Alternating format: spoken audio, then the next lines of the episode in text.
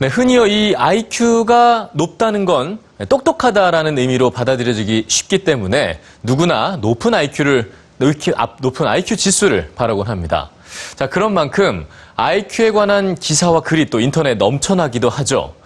우리는 언제부터 우리의 지적 능력을 이렇게 평가하게 됐을까요? 그리고 이 IQ라는 건 절대적 평가 기준이 될 수 있을 만큼 믿을 만한 걸까요? 지금부터 함께 고민해 보시죠. 왜 사람들은 다르게 행동할까? 그리고 그 차이는 어디에서부터 오는 걸까? 영국의 인류학자 프랜시스 골턴은 개인 간의 차이를 연구하는데 관심이 높았는데요. 1884년 어느 날, 그가 이번에는 사람들 간의 다른 지능을 측정하기 위해 설문조사를 실시합니다. 외부의 자극에 대한 당신의 반응 속도는 어떠한가? 시각과 청각은 얼마나 예민한가? 주로 신체적인 특성을 묻는 이 질문들이 개인의 지능을 검사하기 위한 최초의 시도였죠. 원래 IQ 테스트는 타고난 지능을 측정하기 위한 것이 아니라 지적 능력이 떨어지는 아이들을 구별하기 위한 방법으로 고안됐습니다. 1905년 프랑스 심리학자 알프레드 비네가 동료 시어도어 사이먼과 함께 만든 비네 사이먼 검사가 그것인데요. 각 연령대의 정상적인 아이들이 해결할 수 있는 문제들을 제시하고 아이들의 지능 표준을 만든 겁니다.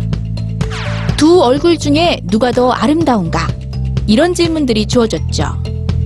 이때까지만 해도 IQ라는 말은 사용되지 않았는데요.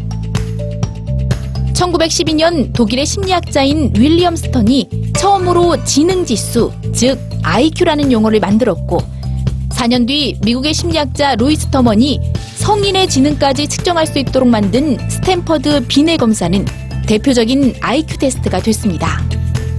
1914년부터 시작된 제1차 세계대전은 IQ 산업이 급성장하게 된 시기였습니다. 참전을 앞둔 미국이 급하게 병사들을 징집하는 과정에서 선발의 기준으로 실시한 것이 바로 IQ 테스트였기 때문인데요. 이후 IQ 테스트는 지적 능력을 수치화할 수 있는 매우 유용한 과학적 도구로 평가받았고 사람들은 IQ 테스트에 열광하게 됩니다.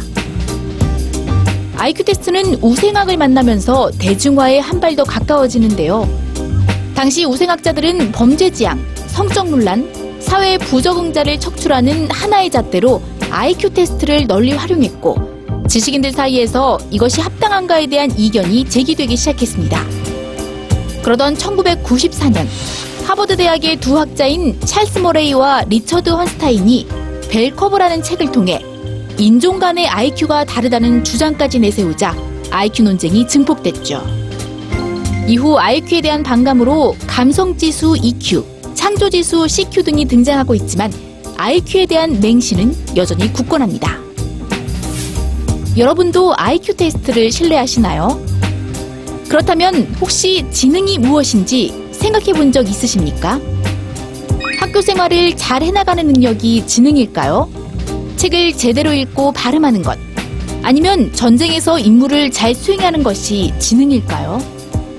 IQ 테스트는 지능을 측정한다지만 정작 지능이 무엇인가에 대한 논란은 지금까지도 이어지고 있다는 사실. 한 번쯤은 생각해 봐야 하지 않을까요?